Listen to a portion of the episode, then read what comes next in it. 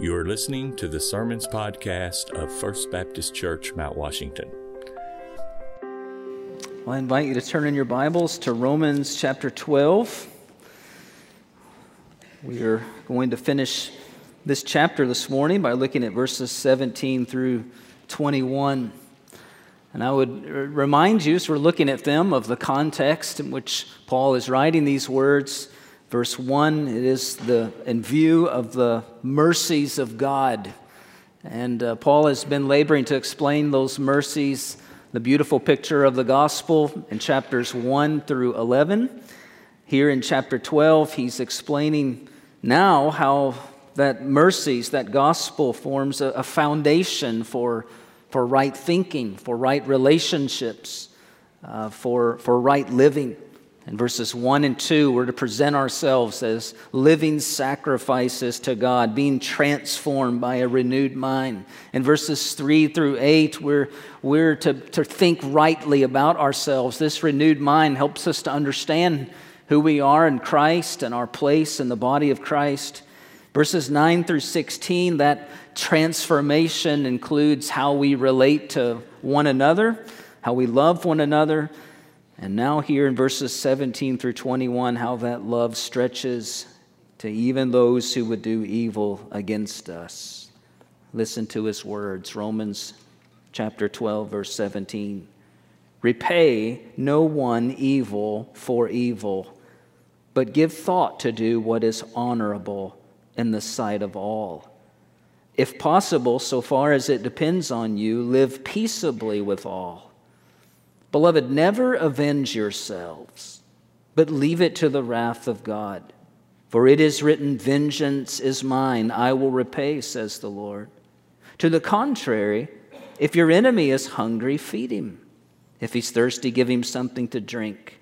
For by so doing, you will heap burning coals on his head. Do not be overcome by evil, but overcome evil with good. Lord, we thank you for your word today. We ask that you would please, by the power of your Spirit, illumine our hearts and minds to it, giving us ears to hear and hearts that are ready, willing, able to receive your word. And, and that you would do your transforming work in our hearts and lives, making us more like your Son, Jesus. I pray that you would use me today as your servant, Lord. I pray that you would increase and I would decrease and your word would go forth. And I pray it in Jesus' name. Amen. Learning to love one's enemies might be one of the most difficult things in the Christian life, primarily because it goes against our, our carnal, fleshly nature. Uh, when we are wronged, we instinctively want to retaliate. It's one of our first responses. Um, you hit me, I want to hit you back. It starts as little little children, perhaps. You, and then it it keeps going. If you cut me off in the traffic, I'm going to speed around you and cut you off. Uh, and if you insult me, then I'm going to insult you. Several years ago, there was a man named Dave Hagler who was pulled over for driving too fast in the snow, and he was given a ticket. He, he, he tried to talk the officer out of it. He told the officer about his excellent driving record and, and uh, his concern over rising insurance costs and so forth. But the policeman was really unconcerned about that. And in fact, he was a bit rude as he, he just told the man, if you don't like it, you can take it to court. Well, a short time later, the softball season began in the community, and Hagler, the man who received the ticket, was umpiring behind home plate, and you'll never guess who walked up to bat. That, that policeman who had cited him, and both men recognized each other right off the bat, and, and the police officer uh, kind of sheepishly asked, How did that thing go with the ticket? Uh, to which Hagler's response, I think, was priceless. He simply told the merciless policeman, Swing at everything, he says. when our, our pride is wounded, our sense of justice demands some sense of retaliation. We, we think to ourselves, you'll, you'll never get away with this. I'm going to get you back if it's the last thing that I do. Or, or we, get, we, we say something like, I don't get mad, I get even. Have you thought about what that means, by the way? Someone said one time, man is a strange creature. He tries to get ahead of his friends and even with his enemies. Why would we want to be even with them in evil doing?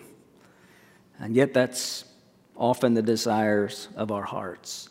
And, and if you've ever been hurt deeply, you know how hard it is to release that resentment uh, to the Lord. I think that's why Paul's words here are so difficult and challenging. These verses describe how Christians should respond to evildoers. And there's uh, four kind of resounding negative imperatives that when someone wrongs you, beginning in verse 14, he says, Do not curse them. Uh, verse 17, do not repay e- anyone evil. Verse 19, do not take revenge. Verse 21, do not be overcome by evil. And there's a sense in which all four are kind of saying the same thing that retaliation and revenge are absolutely forbidden for a follower of Jesus Christ. It's interesting that each of these responses were taught either directly by Jesus or were allusions or applications to things that he taught. For example, when Paul says in verse 14, Blessed uh, bless those who persecute you, bless and do not curse them. He, he seems to be quoting Jesus in Luke chapter 6, verse 28, who said, Bless those who curse you. Um, when Paul says in verse 17, repay no one evil for evil, we, we think of Jesus' words in the Sermon on the Mount, Matthew chapter 5, verse 39, when he says, But I say to you, do not resist the one who is evil. When Paul says in verse 18, live peaceably with all, we think of Jesus' words, Matthew 9, verse 50, who said, be at peace with one another.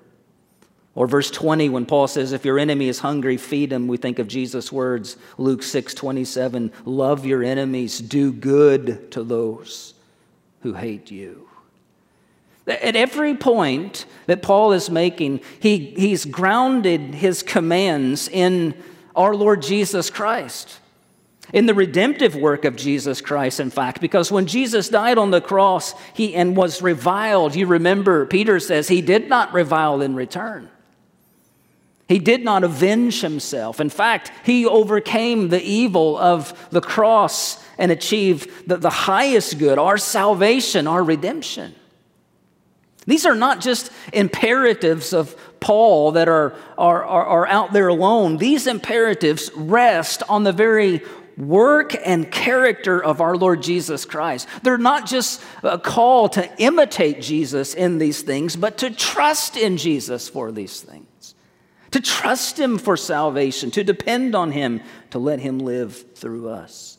It is in view of Christ's mercies that we're not to repay evil for evil, take vengeance into our own hands, and thus be overcome by evil. We're called to respond differently.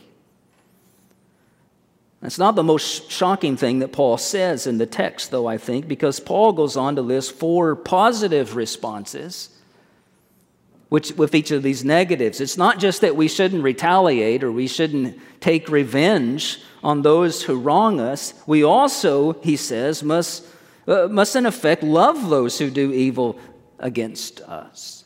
We must respond positively to them. In fact, Paul says not only do Christians know that they ought to love their enemies, but that, but, but that true Christians, in the context of this passage, they, they want to love their enemies because they have been so loved by God. Remember Romans 5 5, where it said that God's love has been poured into our hearts through the Holy Spirit who has been given to us. It's not that we have to love one another, but that we that, that Christians want to love others. And th- this is not only what I ought to do, but what I can do and what I have the opportunity to do for the glory of God every day to love others and even to love those who sin against me.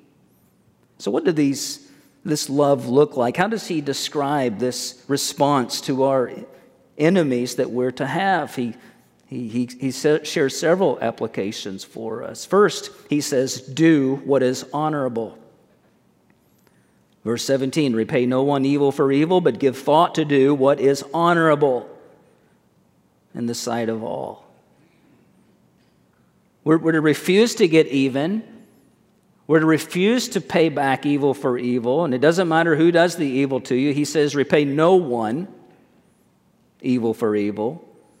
God's forbidding personal retaliation and plots for revenge. He's forbidding that. Instead, he says, we are to give thought to what is honorable in the sight of all. I think the King James Version says something like, provide things honest in the sight of all. The word means honest, good, uh, fitting, uh, favorable, honorable. And notice he says we're to take thought in advance to do this. When someone does something evil to us, it's often our natural response to respond back, to retaliate. But, but he's saying here that you, we, we have to premeditate to do good. We, we have to predispose ourselves to do good when evil. It's, it's a preparation. There, there's a premeditated goodness. We're not to get caught off guard by this, but we're to be prepared to respond with goodness, with honesty, with honor. Christians are to lead the way in doing this, lead the way in good and right things. We're to be known as those who are thinking and doing this way. Leon Morris puts it like this Paul is calling on them to live out the implications of the gospel. Their lives are to be lived on such a high plane that even the heathen will recognize the fact. They will always be living in the sight of non Christians, and the way they live should be such as to commend the essential Christian message. And again, where did Paul get this? There's no doubt he got this from our Lord Jesus, right? And the Sermon on the Mount. Matthew 5, Jesus said this You've heard that it was said, you shall love your neighbor and hate your enemy, but I say to you, love your enemies and pray for those who persecute you, so that you may be sons of your Father who is in heaven. And notice the reason he goes on For if you love those who love you, what reward do you have? Do not even the tax collectors do the same? And if you greet only your brothers, what more are you doing than others? Do not even the Gentiles do the same? You, therefore, must be perfect as your heavenly Father is perfect. In other words, he says the world is going to respond to goodness with goodness. It's going to respond to love with love. But, but if you're a child of God, a recipient of his great love, a, a child of your heavenly Father, you respond with love to those who hate you and goodness to those who do evil against you. And you're to prepare yourself in this, to put yourself in a particular thought frame, uh, a, a, a place of mind, premeditated, planned responses of love and humility and goodness. Give thought to it, he says, to do what is honorable. Secondly, Paul commands us to live peaceably if possible. Verse 18, if possible, so far as it depends on you, live peaceably with all. There are lots of ways to lose peace in this life quarrels, accidents, diseases, misunderstandings, evil deeds.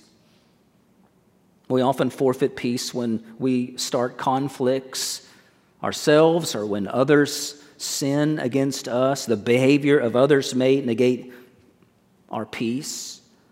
When Paul says, if possible, there, I think he's reminding us of this, of a sober and reality, that it, that it takes one, more than one person to live in uh, to live peacefully, uh, to restore a troubled relationship. And it's especially hard to live at peace when, when a person who's harmed us refuses to acknowledge what they've done.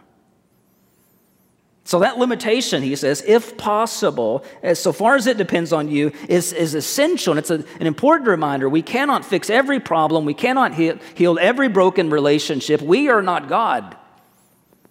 We may well encounter people who flat out reject peace.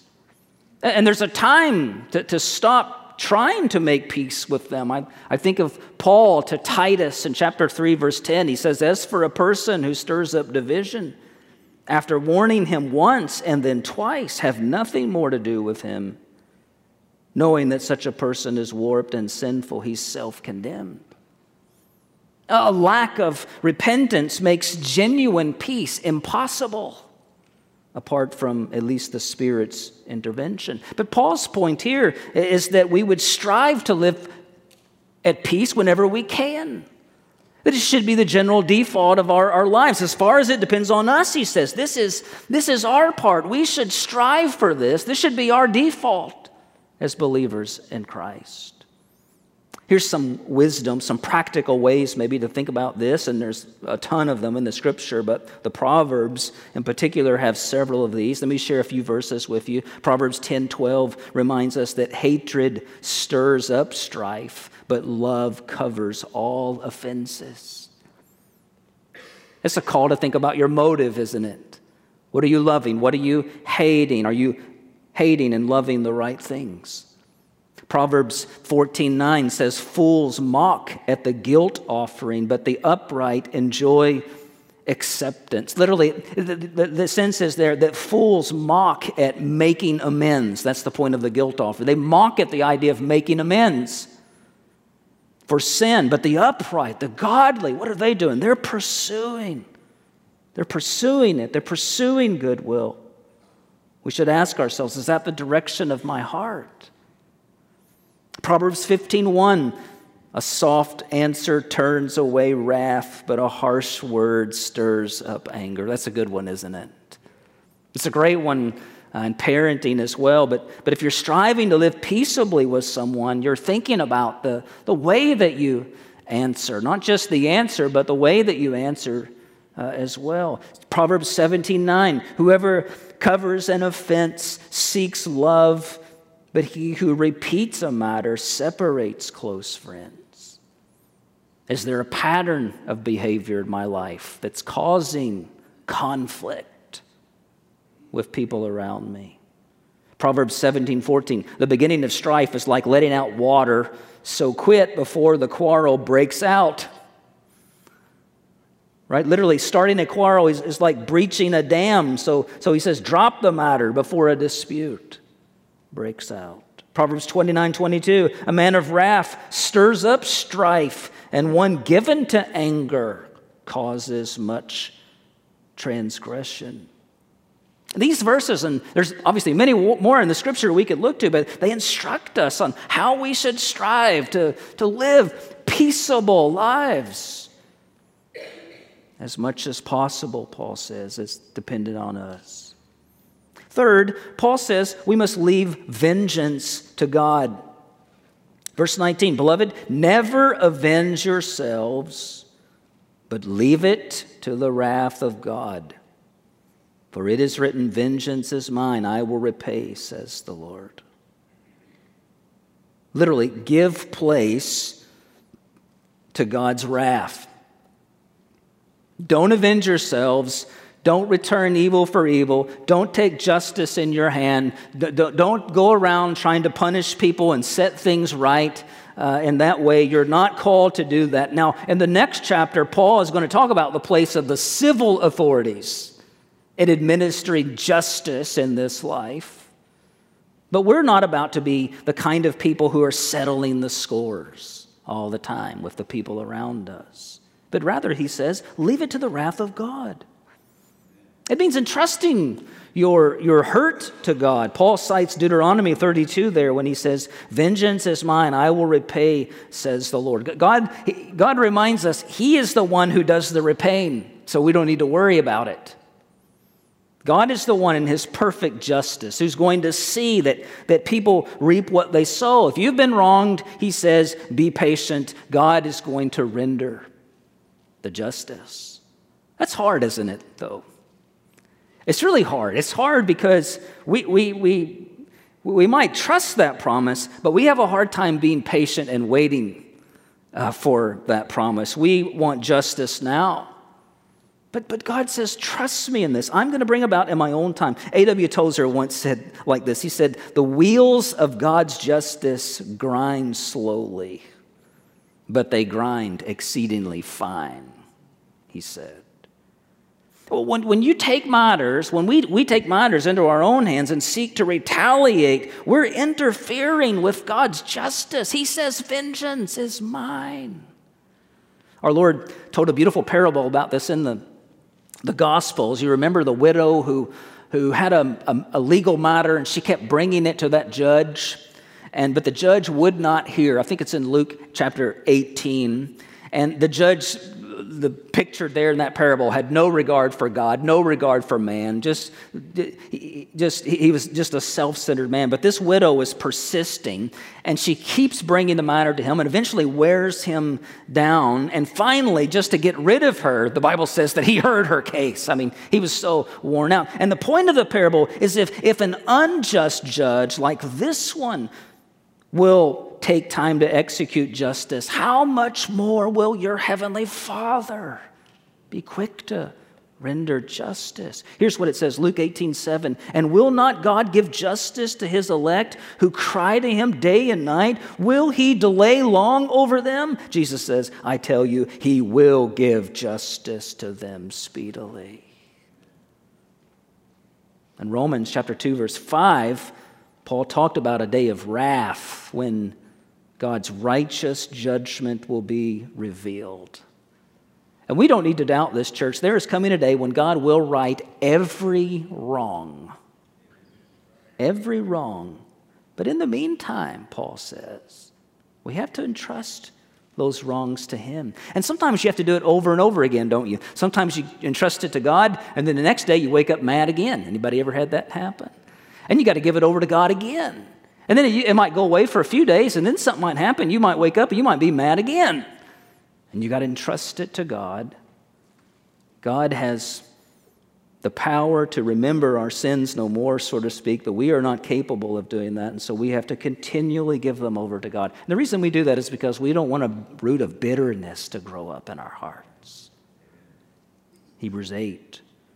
So we give them over. Fourth, he says, in the meantime, we should serve our enemies.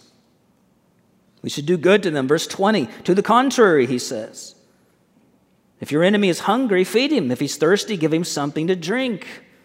For by so doing, you will heap burning coals on his head. Here's to be the focus, he says, again, which is so difficult. He says, instead of thinking about revenge and retaliation and all the evil things you like to say and do, he says, focus your attention here. Repay an enemy, your enemy with good. Repay them with kindness, with goodness. For by doing so, he says, you'll heap burning coals on his head. There, there's, there's quite a, an interesting thing there. We're, we're, not sure exactly what this means uh, in some way, but, but, but, but it seems to be a, a metaphor of some kind of shame or conviction, perhaps. That Paul is saying when you treat an enemy with love and you feed him and you quench his thirst and you put on his head, that when you do that, you're in a sense putting shame on his head, a burning kind of a shame. And not a shame necessarily of hurt, but, but the hope is a shame that is willing to, to cause the person to turn from what they're doing, to be healed, to repent, to come back. You're, you're doing this out of, out of love for them. You're, you're not being nice to them because you want to be evil to them. You're being nice to them because you sincerely want them to turn, to recognize their sin and come to faith in God. Charles Hodge writes this Nothing is so powerful as goodness. Men whose minds can withstand argument and whose hearts rebel against threats are not proof against the persuasive influence of unfeigned love. And again, that sounds so odd. Where do we look? Where do we see this? Where, where do we even look at something like this? We see this in our Lord, don't we? Is this not the way he loved? 1 Peter 2 21. For to this, that is suffering, for the suffering you have been called, Peter says, because Christ also suffered for you, leaving you an example so that you might follow in his steps. Here's his example He committed no sin, neither was deceit found in his mouth. When he was reviled, he did not revile in return. And when he suffered, he did not threaten, he, but continued entrusting himself to him who judges justly. He himself bore our sins in his body on the tree, that we might die to sin and live to righteousness. For you were like you were straying like sheep, but now have returned to the shepherd and overseer of your souls. What a great reminder for us. Not one of us would be a Christian today if Christ had not loved his enemies and overcome our evil by his death and resurrection. It was by his conduct and, and suffering and before his enemies that, that Jesus won us. And it is by his death and the power of his resurrection that enables us to live like him. Which finally leads us to the, the, the, climax, I think, of the, of the chapter when Paul's command here, he says, overcome evil with good. Verse 21 Do not be overcome by evil, but overcome evil with good. It's, it's an incredible statement. I think this is the, the, the, the I say climax because this seems to be the grand strategy of, of Jesus and, and, and and, and the grand strategy of his church and, and the gospel to, to overcome evil with, with good. What's Paul saying here? He, he's saying, don't let your enemy's sin produce sin in you. That's what he's saying. Don't let what somebody else is doing cause you to sin.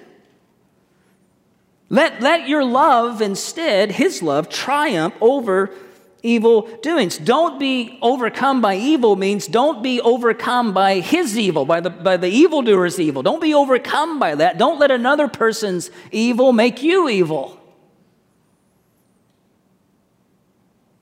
John Piper explains it like this. He says, When you let your adversary make you, uh, make you evil, then he becomes the victor. If you let a person sin govern your emotions so that your sinful anger or your misery or your depression is owing to their evil, you are being overcome by evil. Paul says you don't have to be overcome that way. This is so applicable today, isn't it? When you, when you think about that element, the whole victim mentality of our day. Uh, which you know people who feel or do evil things and then they blame it on somebody else's evil that caused them to do it no, Paul says, don't be overcome by evil. Don't let another person's sin provoke you. Don't give in to that kind of power. And here's why you, you, you don't have to, because Christ is our Lord. Christ is the king of our lives. Christ is the one who leads and governs my life and my emotions and my responses. And so when someone does evil to you, you should say, You are not my Lord. Christ is my Lord. And I respond this way because of him. This is, I think, what Paul means when he says, Overcome evil with good. Let your love triumph over over evil's hostility. Now, now don't, don't, don't be misled here, be fooled. Does that mean that if you, if you give him water and, and, and food and you quench his thirst and fill his belly, will that evil person stop being evil? Will they repent and turn? Maybe not. Maybe. We pray so, but, but, but they may not be. We know this because even with all of Jesus' love and response, not everybody turned to him. But here's what it means it means that either, either you triumph through the repentance of your enemy, which is what we hope, or you triumph through the judgment of your enemy as God deals with them. If you love your enemy, and bless those who curse you, verse 14, and, and don't return evil for evil, and entrust yourselves to God, not avenging yourself, and living peace with, with as much as possible. Paul is saying, You will be the conqueror. You, you, you will be the overcomer no matter how your enemy responds. And this is the beauty of this because either way, God's love and his justice prevails. It prevails. It's quite, quite interesting here that the scripture is so black and white. This is uh, like a stark alternative that is set before us in this passage, isn't it? There's no neutrality, there's no middle ground. You're either overcome by evil or you've been overcome by Christ who enables you to overcome evil. It's one or the other. And in this way, we remind ourselves again that this is not just a call to imitate Christ's behavior. My goodness, we could never do this on our own. This is a call to trust Christ. This is a call to trust Him for His salvation. This is His way. This is His gospel. This is how He works. This is what He has lived before us through the cross and resurrection. This is how He overcomes evil with good. And we do the same when we put our trust in Him, when we follow Him. Have you trusted Him today? Are you turning from your sin? Are you turning from evil and trusting in Christ today? That is the only way to victory. Amen, church? The only way. Lord, these are hard words. And I know that they are worthy more than just the thoughts that we have just given to them in these few minutes. But I pray that they would be on our minds and hearts, uh, not just for the remainder of this service, Lord, but for the remainder of the day and the week and the days to come. Uh, because this is, this is real. We know that, that these very this very passage will be lived out, perhaps even in our own lives today or tomorrow when we're challenged by these things. Lord, please help us in these moments as your people to overcome evil with good as you have laid out for us here. I pray, Lord, for the, those that may be here today and, and, and maybe they've not trusted you as their Lord and Savior, that, that today, in the hearing of this, they would see the amazing love that Christ has showed them as a sinner dying for them, rising again, that today might be the day of salvation as they turn from their sins and trust in Jesus. We pray that for them right now. Lord, as we sing this final song, I pray that you would help us to think about these things as we talk about building the decision we're going to build our lives on your love. A love that is uh, seen through the cross, Lord, and, and through the example of Jesus Christ. Lord, help us now. This song, may it be a time of commitment in our own hearts to this very thing, we pray. In Jesus' name, amen. Thanks for listening to this podcast. I'm Pastor Jason Clark, and if you don't have a church home, I want to personally invite you to First Baptist Mount Washington. We're striving to be word centered gospel focused, and community minded. Learn more about our church and our meeting times from our website, fbcmw.org.